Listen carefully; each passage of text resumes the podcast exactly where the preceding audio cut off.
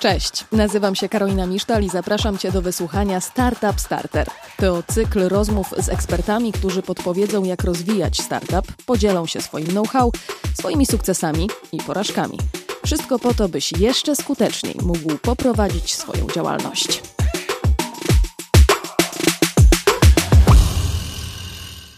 Zwykło się mówić nasz klient, nasz pan, ale czy na pewno? Przecież startup to innowacja, przełom, coś no, bardzo potrzebnego. A skoro tak, to jak nasz produkt ma się nie sprzedać? Bo czasami nie idzie tak dobrze, jak tego oczekujemy. Pojawiają się niespodziewane problemy, popełniamy błędy, czy nasz produkt, mimo swej doskonałości, no, nie jest dobrze przyjęty przez rynek. Jak budować produkt, aby zwiększyć jego szanse na sukces? Jak zachować możliwość reakcji na zmianę oraz rozsądnie i skutecznie planować pracę w startupie? O tym porozmawiamy dziś z Michałem Dusińskim. Michał przedstawia się, że z zawodu jest tatą a tylko pozostały czas spędza zajmując się zwinnymi metodami pracy, czyli agile. E, na wizytówce ma napisane Agile Evangelist. Bo jak powiedział, o Agile może gadać w nieskończoność. Jest współwłaścicielem firmy szkoleniowej Agile Force i współautorem kursu online i książki pod tytułem Hashtag Agile, który działa. Książka właśnie trafiła na półki księgarni i można nabyć ją już w przedsprzedaży na stronach wydawnictwa Helion. Dzień dobry, Michał, cześć. Cześć, witaj. Ja się zatrzymam na chwilę przy tym byciu tatą, bo tak się przedstawiasz z zawodu, ale nie mówimy tutaj o ojcu sukcesu. No, nie, nie mówimy tu, nigdy o tym nie pomyślałem w ten sposób, ale e, mówimy o byciu tatą. Tatą staram się, wiesz, być tatą z dużej litery, mm, e, bo faktycznie mam czwórkę dzieci, czy mamy czwórkę dzieci i poświęcamy im mnóstwo, mnóstwo czasu, energii. I to trochę też jest takie agile'owe, nie? Trzeba być zwinnym w byciu tatą, to bez dwóch zdań i no, trochę co, kombinować. No, tak, trzeba być zwinnym, ale zwinność to przede wszystkim e, e, ludzie e, i interakcje pomiędzy nimi, a nie procesy i narzędzia, jak, mawia, jak mówi manifest Agile. Mm, a, a, to właśnie super widać, e, gdy, gdy pracuje się z własnymi dziećmi, zresztą z cudzymi też, bo, mm, bo ja ciągle jestem w ZHP instruktorem, jestem trenerem Odysei Umysłu, czyli też pracuję z dzieciakami. Mm, uwielbiam pracować z dzieciakami, bo z tego wynika bardzo, bardzo dużo wniosków do pracy z dorosłymi. Oni w sumie się niczym nie różnią. Poza wysokością kieszonkowego, może tak. O. Chcieliby przynajmniej mieć trochę wyższe kieszonkowe. E, I o tym, jak stworzyć produkt, który się sprzeda, mm, czyli o budowaniu produktu pod potrzeby odbiorcy, właśnie będziemy dziś rozmawiać. Dlaczego powinniśmy budować e, produkt pod klienta? No wiesz mm, trochę trudno nie budować mm, produktu dla klienta, jeżeli nie chce mu się go później sprzedać. Mm, e, oczywiście jest dużo różnych takich inicjatyw, gdzie ludzie robią coś, ponieważ zawsze o tym marzyli, żeby to zrobić. Im więcej serca i, i idei w to wkładają, tym później się okazuje to bardziej mm, e, sprzedawalne. E, co nie zmienia faktu, że jednak trzeba ten produkt pod klienta budować, choć trochę triki jest to pod klienta, no nie? Bo to nawet e, e, bardzo oklepany i znany cytat z Henry'ego Forda, który zawsze mówił, że jakbym pytał ludzi, czego by chcieli, e, to chcieliby szybszych koni. I, I na pewno tamtędy nie da się dojść do innowacji. Mm, natomiast ja raczej bym powiedział, że nie tyle co pod klienta, ile pod jego potrzeby i często nawet nieuświadomione potrzeby tego klienta. Wyszukanie i znalezienie, czy Mm, moje ulubione słowo odkrycie e, tej potrzeby klienta, to, to jest prawdziwe wyzwanie. Albo później... też sprawienie, że klient odkryje te potrzeby. Tak, oczywiście, Zgodzisz że tak, bo, bo klient e, też tego nie wie. Nie? To, to też widać nawet nie w startupowych e, różnych e, e, pracach, gdy przychodzą klienci i oni twierdzą, że wiedzą czego chcą, a tak naprawdę kompletnie nie wiedzą. I to trzeba razem z nimi odkryć i to takie podejście zwinne, podejście agile'owe jest w sumie zrobione, czy tam wymyślone, właściwie wymyślone to nie, ale stosowane po to, żeby odkrywać. Nawet nie po to, żeby dostarczać, tylko po to, żeby odkrywać, bo jak już się odkryje, to wtedy dostarczenie to już jest tylko techniczna sprawa. No startup to innowacja. No i jeśli wychodzimy z taką innowacją na rynek, to skąd wiedzieć, że właśnie rozwijamy ten produkt w dobrym kierunku? No zawsze można pójść do wróżki. No jeśli nie mamy żadnej no, pod ręką. Nie, nie. Oczywiście, e, oczywiście nie. E, no, nie da się tego wiedzieć, że innowacja e, zadziała. Znaczy inaczej, można wiedzieć technicznie, bo można sobie to przebadać gdzieś w garażu, mm, ale w sumie nie wiadomo, czy, czy świat potrzebuje tej innowacji bez testowania.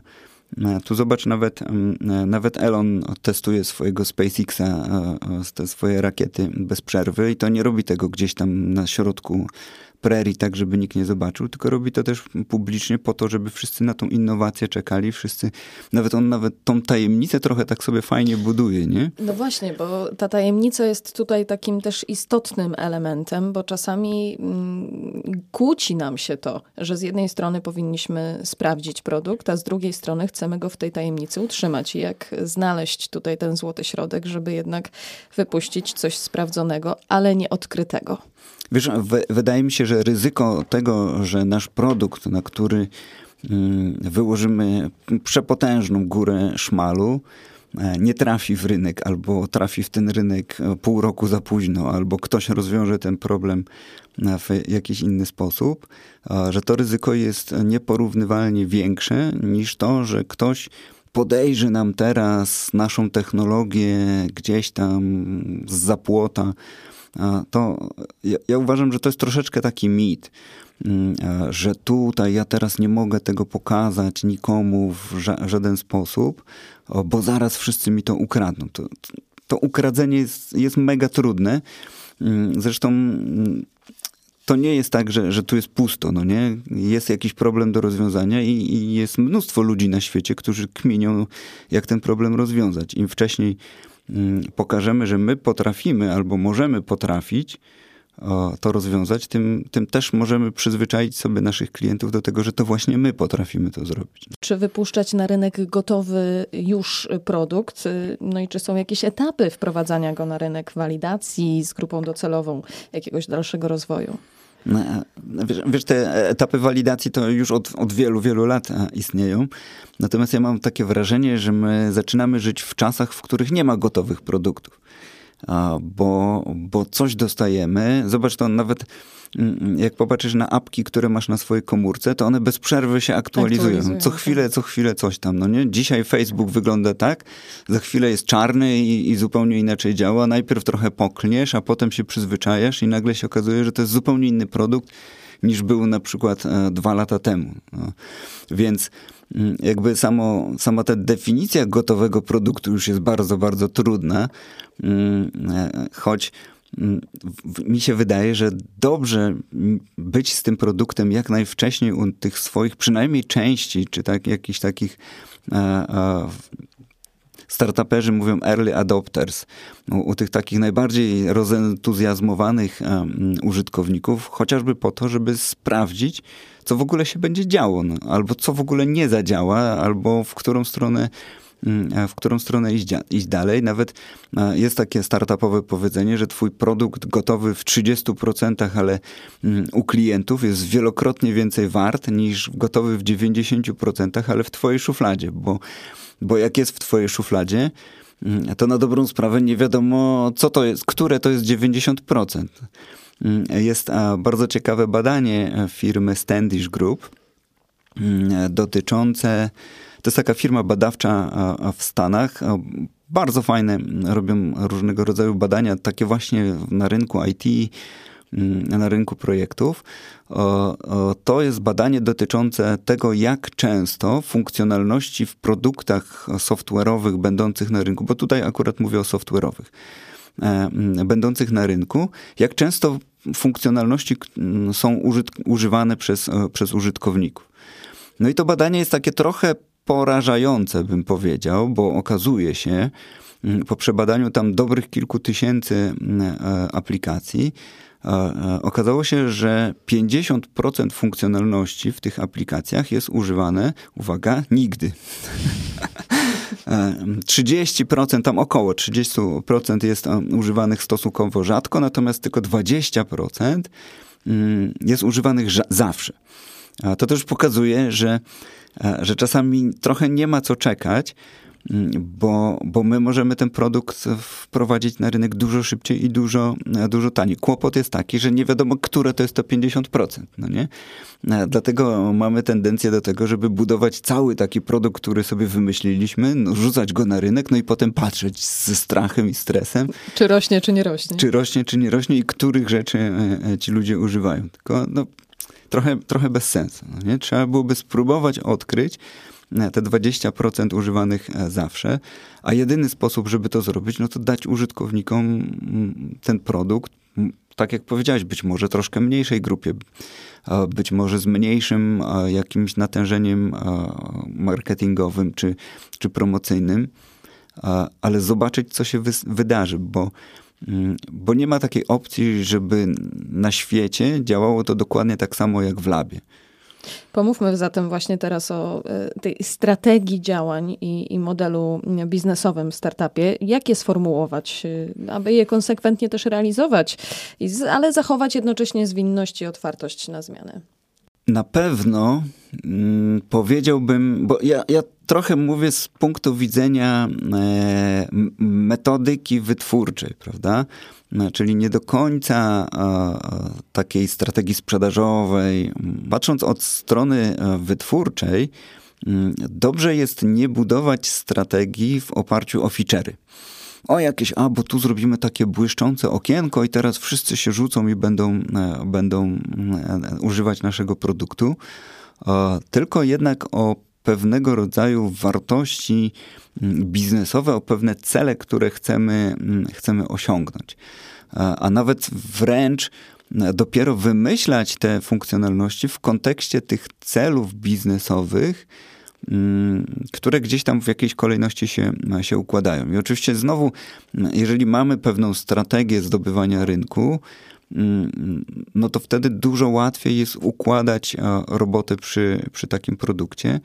No bo wtedy od razu patrząc na tą strategię, mm, wiadomo, czy na przykład najpierw wybrać coś, co będzie związane z wersjami językowymi, czy jednak najpierw zrobić, nie wiem, obsługę kasową klienta, a nie tylko internetową. No nie? Mm, a zupełnie, zupełnie inaczej można planować wytwarzanie produktu. Zobacz, kiedy e, myśli się poszczególnymi featurekami, funkcjonalnościami, tym, że tu zrobimy takie okienko do wprowadzania wartości XXX, mm, to nagle w ogóle nie wiadomo, czy ono pasowuje się w strategię, czy nie, czy co ono nam przyniesie. Nawet mm, e, e, już operowanie pieniądzem to jest wtedy trudne, no bo nagle ktoś mówi, dobra, potrzebuję na to trzech tygodni.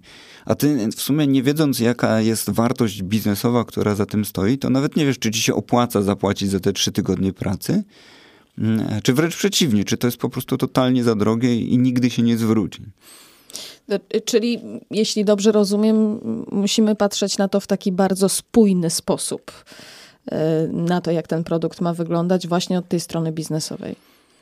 O, tak, oczywiście, że spójny, choć raczej o, bym powiedział, że dobrze tą strategię układać z dosyć wysokiego punktu, takiego wysokiego pułapu, no nie? żeby e, było widać, dokąd zmierzamy, ale na poziomie strategii my wcale nie musimy wiedzieć, jak my tam dojdziemy bo to się za chwilę okaże, bo za chwilę może się okazać, że wcale jednak nie zmierzamy w tamto miejsce, bo po drodze jeszcze zaliczymy dwa inne miejsca i kompletnie mm, będziemy mieli inny pomysł na to, jak sobie, sobie z tym wszystkim poradzić. Mm, e, dlatego też budowanie takiej strategii bardzo, bardzo szczegółowej jest często marnotrawstwem, bo my ją wyrzucamy za chwilę do, do, do kubła, poświęcamy na nią mm, ileś tam tygodni, żeby zaplanować bardzo szczegółowo mnóstwo różnych rzeczy, po czym się okazuje, a nie, jednak e, się klienci pochodzą z zupełnie innego sektora, no i to wszystko, co zaplanowaliśmy, gdzieś tam e, ląduje w, w kuble. Agile mówi, planuj w najpóźniejszym możliwym momencie, ale nie później. Ale w międzyczasie też może dojść do pivotu, czyli e, tej zmiany wynikającej, no właśnie, z tego e, obserwowania rzeczywistości chyba. I przy piwocie nie mówimy tutaj o zmianie typu, nie wiem, kawy czy ciastek podawanych przy rozmowach biznesowych, sprzedażowych, tylko o czymś znacznie więcej, ale jednocześnie nie ogromną rewolucją, prawda?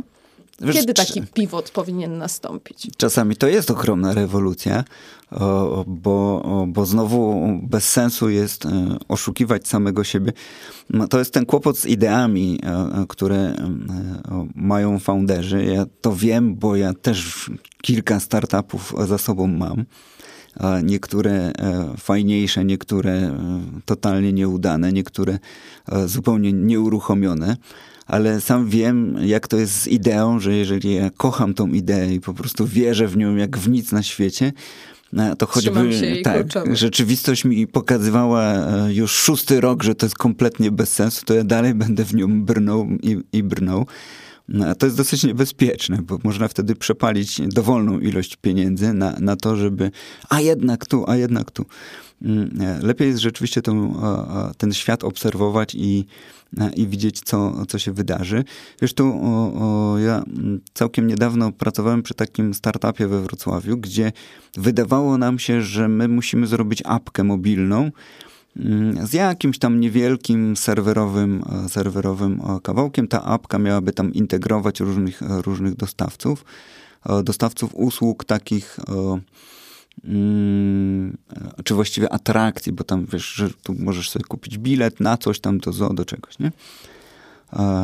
Po czym się okazało, że na dobrą sprawę e, to, z czym chcemy się integrować, to w wielu przypadkach albo zeszyt z kreskami, albo taka e, rolka z bilecikami, które pan oddziera.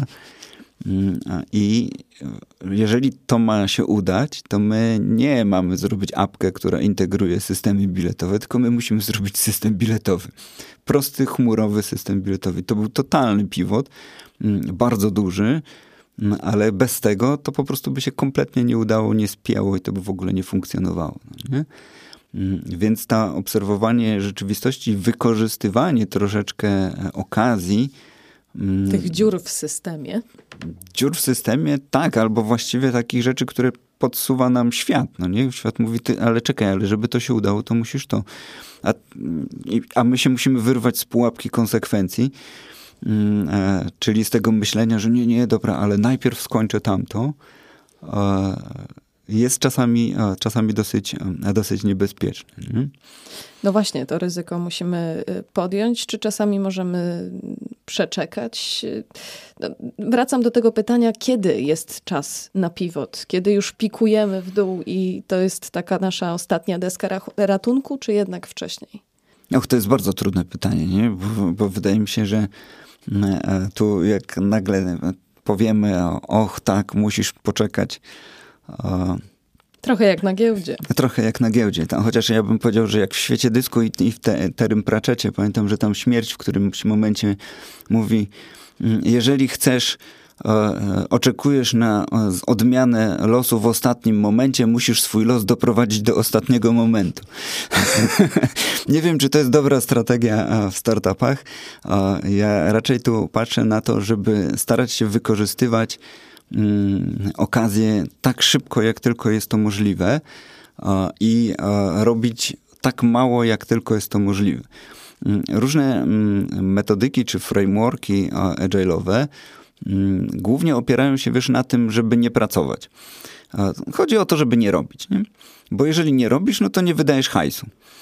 A tak konkretnie to chodzi o to, żeby robić tylko te rzeczy, które są e, rzeczywiście potrzebne, czyli żeby e, gdzieś w jakiś sposób odkryć te 20%, które na samym początku może być w ogóle totalnie poza naszą mapą zainteresowania, czyli, e, czyli, czyli tak jak, jak z tymi biletami, gdzie my myśleliśmy, że zupełnie czymś innym się będziemy zajmować. Mm, e, ale tylko i wyłącznie odkrywanie i to nastawienie na to odkrywanie, to jest trochę tak jak taka gra w settlersów starych, czy tam w starą cywilizację, gdzie na początku masz całą ciemną planszę, zaczynasz ją odkrywać, idziesz sobie, odkrywasz, odkrywasz, odkrywasz, o, tu jest jakieś morze, no to super, zbuduję port. Do tej pory w ogóle nie myślałeś o tym, że zbudujesz port, mm, no ale nie wiedziałeś, że tam jest morze, no skoro jest morze, no to bez sensu nie mieć portu. Mm, e, więc nie wiadomo, jak rzeczywistość się poukłada. Stąd mm, e, to, to, co w ogóle mnie najbardziej bawi, to to, że teraz ten agile jest taki super mega modny. To zresztą jest fajne, bo dzięki temu zarabiamy pieniądze. Mhm, ale on się niczym nie różni od tego, co my robimy od lat w normalnym życiu. To znaczy, e, w normalnym życiu chcemy zrobić osiągnąć pewne cele i, i, robimy to za pomocą różnych środków, akurat w tym momencie dostępnych. Z jakichś tajemniczych przyczyn, jak wchodzimy do roboty, to nagle zamiast osiągać cele, to po prostu skupiamy się na robocie, staramy się być bardzo mocno zajęci i zapracowani, mm, zamiast efektywni i produktywni. Kompletnie tego nie rozumiem. No ale na szczęście pojawił się Agile, który ten zdrowy rozsądek i nie robienie rzeczy bez sensu. Wiesz, moja definicja Agile'a to jest posługiwanie się, założenie, że ludzie mają e, zdrowy rozsądek i potrafią się nim posługiwać i nie robienie rzeczy bez sensu. Czyli jak, jeżeli wydaje ci się, że coś jest bez sensu, to najprawdopodobniej bez sensu jest. Mm, I, I, to dla mnie są fundamenty i absolutna e, definicja Agile'a. Mm, I wszyscy ludzie, czy w znakomitej większości ludzie tak żyją, tak tym się posługują od wieków. No i teraz nareszcie udało się to gdzieś wprowadzić do, do tego, jak pracujemy. Że ja tak sobie liczę, że jakby ludzie w pracy zachowywali się tak jak w domu, to w ogóle było, życie byłoby dużo prostsze. Ciekawe, dlaczego tak nie jest. Masz jakąś y, teorię na ten temat? Dlaczego tak nie robimy? Wiesz, bo, no bo nauczyliśmy się tego, że w pracy udajemy kogoś innego, nie? Że tu teraz ja założę ten e, mój garnitur i teraz już jestem kimś zupełnie innym. Teraz już nie mogę powiedzieć, chodź sobie usiądziemy i pogadamy, tylko muszę powiedzieć, e, zapraszam cię do salki, strafikujemy next step, nie? Mhm. I to, to jest crazy moim zdaniem. No, ale y, powiedzieliśmy na początku, że jesteś przede wszystkim tatą y, z zawodu i jak zakładamy taki startup, to też jesteśmy ojcem, matką y, tego dziecka. I, I, chyba właśnie to podejście powinniśmy zmienić na takie bardziej domowe do tego biznesu, niż takie, do którego, do którego przywykliśmy w, no właśnie, w środowisku swo, swojego, swojego wcześniejszego zajęcia choćby, prawda? Powiedzieliśmy o ryzyku i o tym, że czasami te ruchy niosą pewne niebezpieczeństwo. Jak zaplanować pracę nad startupem, żeby nie utopić dużej części kapitału? Jak w startupie zaplanować budżet na rozwój tego produktu, aby no, cały czas był gotowy właśnie na zmiany i pivoty, ale nie kosztował nas dużo albo wszystkiego, co mamy? Każdy startup kosztuje wszystko, co mamy. Wiesz, mm, świat składa się z, z trzech rodzajów rzeczy. Pierwsza, e, pier, pierwsza część, to jest ta najmniejsza, to są te wszystkie rzeczy, które wiemy, że wiemy. I bardzo fajnie, że, że one są, bo dzięki temu możemy na przykład jakieś plany sobie robić, harmonogramy, coś tam wymyślać, nie? Druga część e, tego wszystkiego to są te rzeczy, które wiemy, że nie wiemy to wiesz, to są te ryzyka, budujemy sobie jakieś rejestry ryzyk, próbujemy tymi ryzykami zarządzić i tak dalej.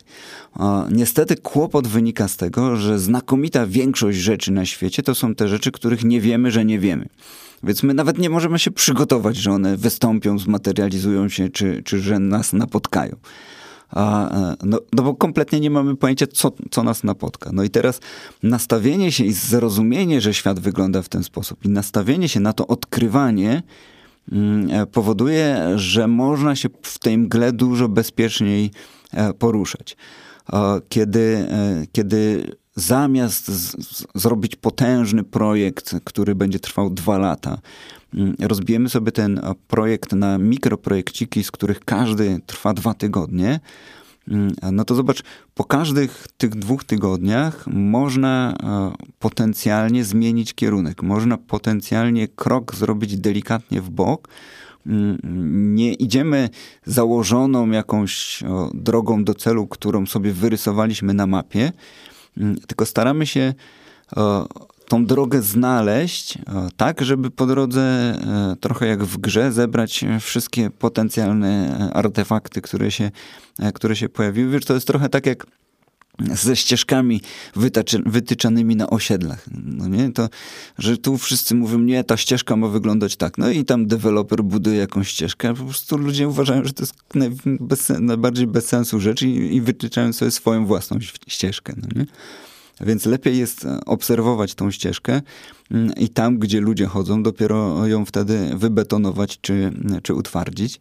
Czyli krótko mówiąc, y, warto zacząć od czegoś podstawowego, co nie kosztuje nas. Y, no dobra, powiedziałeś, że wszystko wydajemy na y, startup, co mamy, ale czegoś, co nie pochłonie całego zgromadzonego kapitału i później to rozwijać w oparciu o potrzeby naszego klienta.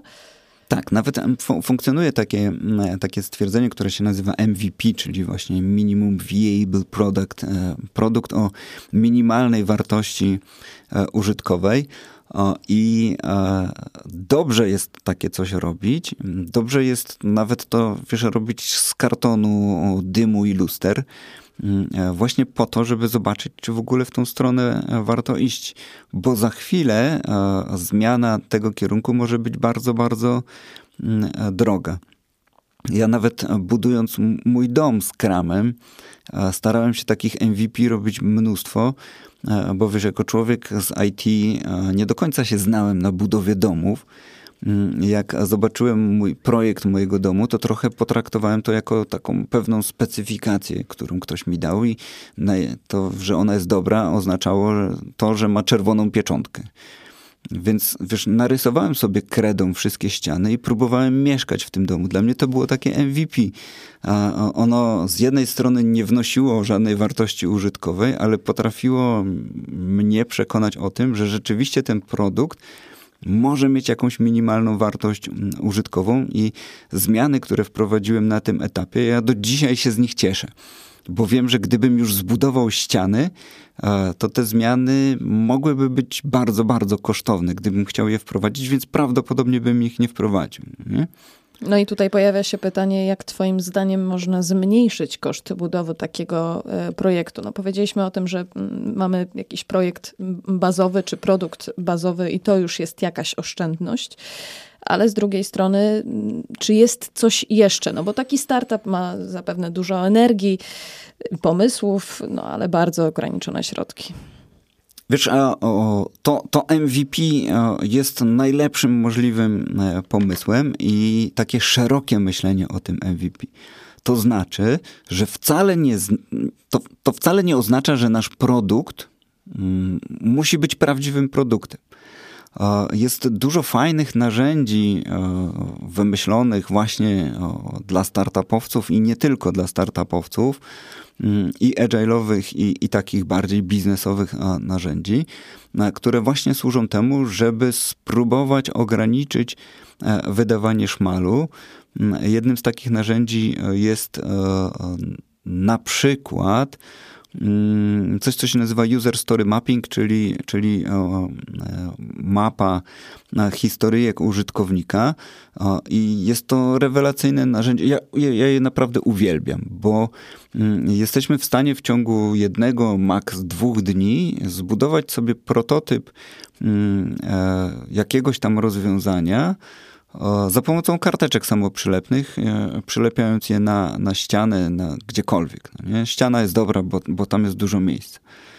E, I wiesz, i, i, i, mamy za sobą takich ludzi, czy tam takie, takie prototypy właśnie user story mapowe, e, gdzie potencjalni founderzy popatrzyli na trzy ściany zaklejone tymi karteczkami i powiedzieli, ale my chyba nie mamy takiego kapitału, żeby w ogóle e, z tym, e, z tym ruszyć.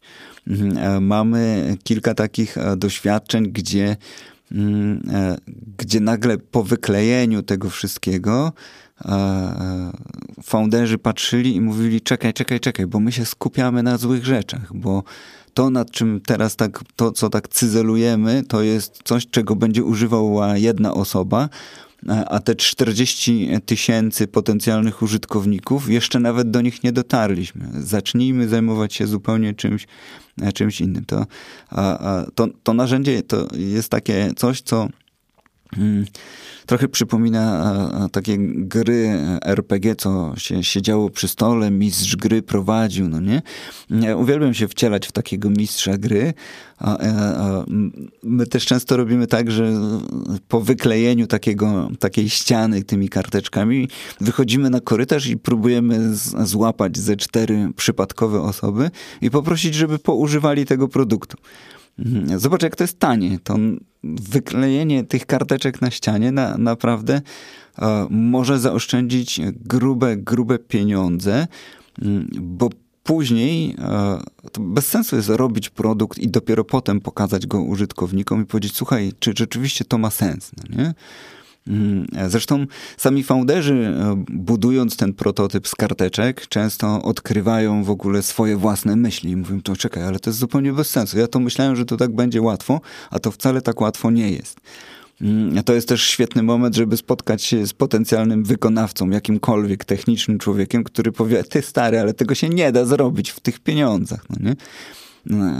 I znowu myślenie wartością, czyli odwrócenie pytania zamiast, a jak zrobić to okienko, to a jak osiągnąć taki cel, no to nagle mm, ci techniczni ludzie, którzy są z reguły bardzo mądrzy, potrafią powiedzieć, ale to się robi zupełnie inaczej i to będzie kosztowało 20 zł. Mhm. Czy tylko Agile ma rację, rację bytu w budowaniu startupów? No i dlaczego? Czy tylko Agile? Oczywiście, będąc specjalistą od Agile'a, e, bym powiedział, że tylko Agile, ale mm, dobrze byłoby się zastanowić, czym ten Agile jest, nie? Mm, I Agile jest tylko jedną z form nazwania mm, tego zdrowego rozsądku i myślenia, i myślenia i nie robienia rzeczy bez sensu. Bo, bo akurat IT gdzieś urodziło się coś, co się nazywa agile. Gdzieś dokładnie ten sam sposób myślenia na poziomie biznesowym zaczyna się nazywać turkusem. I, i wiesz, e, to jest po prostu posługiwanie się rozumem i nie robienie rzeczy bez sensu. Że akurat w niektórych e, biznesowych e, gałęziach mówi się o tym, nazywa się to agilem, super, nie? Wydaje mi się, że jest to, to podejście jest na pewno dobrym podejściem, które pozwala bardzo dużo odkryć, e, a to odkrywanie jest kluczem do tego, żeby nie wydawać pieniędzy bez sensu. Bo startup to nie, nie, nie jest e, najczęściej instytucja, która ma nieograniczone zasoby i gdzie nikt nie pyta się, jaki jest budżet. Tylko każdą złotówkę ogląda się dwa albo i trzy razy. Więc dobrze byłoby wydać ją na te rzeczy, które naprawdę są po, e, potrzebne i na te rzeczy, które jest szansa, że, że za chwilę tą złotówkę oddadzą. Nie? No dobra, nie chciałeś powiedzieć wprost, że Agile jest najlepszy, ale idźmy w tym e, kierunku. E, czy w czasie... Rozumiem, że muszę się do tego przyznać po prostu, tak? po prostu, nie masz wyjścia. E, czy zwinne podejście w budowaniu produktu ma rację bytu tylko w przypadku projektów opartych na najnowszych technologiach? No, powiedziałeś, że to jest takie trochę podejście zdroworozsądkowe, więc domyślam się, że nie tylko. E, więc, e, więc to na pewno nie jest tak, że tylko i wyłącznie do, mm, do najnowszych technologii. Wiesz, my e, w naszej miejscowości próbowaliśmy kiedyś zbudować szkołę, mm, taką mm, alternatywną szkołę niepubliczną i, i budowaliśmy to za pomocą metodyk agile'owych. Zresztą uczymy się z dziećmi, moje dzieci są w edukacji domowej w tej chwili. Mm, znaczy nie tej takiej szkolnej, zdalnej, tylko takiej prawdziwej edukacji z domo, domowej. Mm, I to też robimy agile'owo i im bardziej patrzysz, popatrzysz na świat, no to świat działa cały agile'owo. Mm, e, oczywiście są pewne procesy, które gdzieś tam w niektórych przypadkach się sprawdzają. W przypadkach, e, gdy masz już linię produkcyjną, no to to tutaj niewiele jest odkrywania, tu raczej można optymalizować. To już wtedy troszeczkę inaczej na to warto popatrzeć. Ale zawsze, kiedy robisz coś nowego, no to odkrywanie jest, jest kluczowe. I przede wszystkim trzeba, trzeba spróbować odkryć, co jest do zrobienia, jak to trzeba zrobić i czego potrzebują nasi klienci. Nie mówiąc już o tym, że ci klienci bardzo często też muszą odkryć, czego tak oni, czego naprawdę oni e, potrzebują. I e, to, że pracujemy agilem, w sumie e, niewiele nam daje poza taką furtką, przez którą i my, i klient możemy wyjść po to, żeby zrobić tego pivota i zmienić plan. Bo jednak e, e, cały świat wymaga od nas konsekwencji. Mm, e, Cialdini chyba nawet twierdził, że jest to jedna z najmocniejszych, najbardziej atawistycznych potrzeb, ta potrzeba konsekwencji i pułapka konsekwencji, jedna z groźniejszych rzeczy. A tu okazuje się, że jednym z e, głównych założeń Agile'a jest to, że tak, mamy plan, ale ten plan można zmieniać. I co więcej, e, to nie jest nic złego. Trochę sobie lawirujemy między tymi różnymi zagadnieniami, ale głównym tematem naszej rozmowy jest jednak to, jak stworzyć produkt, który się po prostu e, sprzeda. I w tym kontekście, czy Twoim zdaniem w czasie tworzenia i rozwijania projektu powinno się równocześnie planować działania marketingowe i, i sprzedaż, czy jednak e, iść dwutorowo? Wiesz co, no to wszystko to jest jedna rzecz. No jest jeden produkt, który ma jednych, czy tam ma swoich e, potencjalnych użytkowników, którzy potencjalnie za niego zapłacą. A więc trochę mm, trudno byłoby to rozdzielić i, i, i, sprawić, żeby ludzie, którzy nie wiedzą, jak on się rozwija, na przykład zupełnie inaczej planowali sobie sposób jego sprzedaży mm, i tak dalej, i tak dalej. Więc e, dla mnie to wszystko jest jedną, e, jedną strategią, jednym pomysłem e, i jednym działaniem. I e, zespoły, które widzieliśmy, wiesz, zespoły agile'owe to są zespoły takie multifunkcjonalne. Mm, czyli tam są wszystkie niezbędne kompetencje w takim zespole do tego, żeby ten produkt, który, nad którym się pracuje, faktycznie osiągnął taką wartość, jaką się się zakłada. I to jest super pomysł, żeby w tym zespole byli równocześnie ludzie, którzy pracują technologicznie nad tym, jak i odpowiadają za jego sprzedaż czy, mm, czy marketing.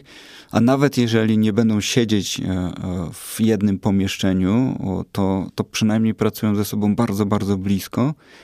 No bo też wzajemnie karmią się zrozumieniem i im lepiej zespół rozumie wszystkie aspekty i wszystkie mm, e, te rzeczy, które się odkryło, no bo to marketingowcy też odkrywają.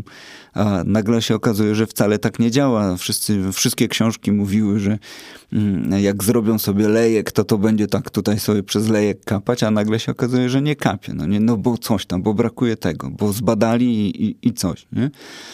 Mm, a akurat to agile'owe podejście, czy to, co e, czasami się nazywa taką, takim podejściem lean startup, opiera się na tym, że bardzo blisko jest się e, klientów, bardzo, czy użytkowników, bardzo, bardzo mm, e, uważnie ich się słucha i stara się dostosować ten produkt jak najszybciej do tego, żeby, żeby oni mogli żeby w sumie nie myśleli o niczym innym, no nie? żeby tylko ten produkt był dla nich e, idealnym rozwiązaniem. A czy w kontekście tej, tego tematu naszej rozmowy, czy w kontekście tematu naszej rozmowy jest jakiś wrocławski startup, który szczególnie przykuł ostatnio Twoją uwagę? Jeżeli by popatrzeć pod takim bardzo agile'owym, e, e, agile'owym, agile'owym punktem widzenia, to ja wspierałem właśnie, właśnie działania takiego biletowego huba, mm, który, który się, nie wiem w sumie nawet, czy on się nadal nazywa Hello Poland, e, e, który piękną taką historię agile'ową e, przeżył i moim zdaniem, gdyby nie była to historia agile'owa, to ilość budżetu, który by tam poszedł, byłaby czterokrotnie większa. mm, albo i jeszcze większa. Natomiast e, w jakichś w miarę na początku założonych pieniądzach powstało z sześć razy więcej niż na początku było za, założone i e, produkt, który na końcu powstał jest kompletnie czymś innym niż był na tej ścianie, wiesz, wyklejonej karteczkami.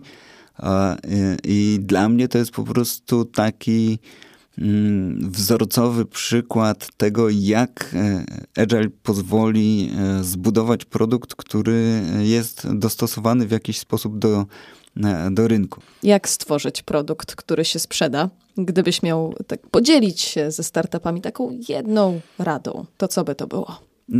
Odpowiem ci wprost, nie mam pojęcia, tak? E, bo jakbym wiedział, jakby to było wiadomo, to wszyscy by e, robili startupy, które się sprzedadzą, wszystkie byłyby mm, polskimi jednorożcami i mielibyśmy wielkie stado jednorożców, a, a my moglibyśmy biec przez ukwieconą łąkę w zwolnionym tempie, trzymać się e, za ręce. Natomiast to, o, o, jeżeli miałbym powiedzieć jedno zdanie, to bym powiedział testuj i odkrywaj. E, e, że nie chodzi o wytwarzanie, tylko chodzi o odkrywanie. E, bo jeżeli nie wiesz, co wytworzyć, to choćbyś był najlepszym technologicznym specjalistą, to jest duża szansa, że zrobisz coś pięknego, błyszczącego, polakierowanego metaliczną farbą, co jest kompletnie nikomu nie, niepotrzebne. Więc testuj i odkrywaj konia z rzędem temu, kto wie i powie, jak stworzyć produkt, który się sprzeda. No ale rady Michała Dusińskiego z pewnością mogą okazać się no, pomocne. No a w biznesie jak w życiu chodzi właśnie o stałe dążenie do coraz to nowych i wyższych celów. Dziękuję Ci bardzo za tę rozmowę. Dziękuję, Dziękuję, Wam za uwagę. Wysłuchaliście podcastu Startup Starter i już teraz zapraszam Was do wysłuchania kolejnych odcinków.